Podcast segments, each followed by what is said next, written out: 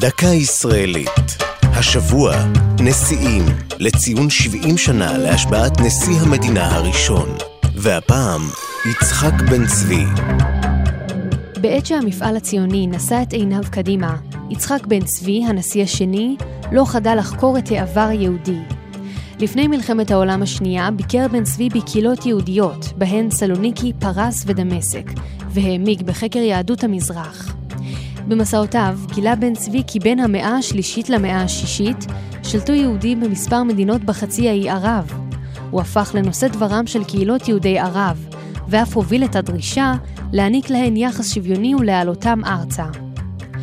יצחק בן צבי חקר גם את תולדות היישוב היהודי בארץ, מחורבן הבית השני עד התחייה הציונית, אך לא פסח במחקריו על היישובים הלא יהודיים. כך למשל מצא שבכפר פקיעין חי בעבר יישוב יהודי בתוך הקהילה הדרוזית.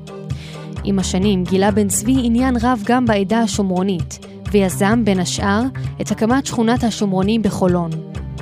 מחקריו וספריו זכו להערכה רבה, על ספרו "נדחי ישראל", המתאר את חיי היהודים בארצות האסלאם ובמדינות ברית המועצות, זכה בפרס ביאליק. בן צבי הלך לעולמו בשנת 63 בגיל 78.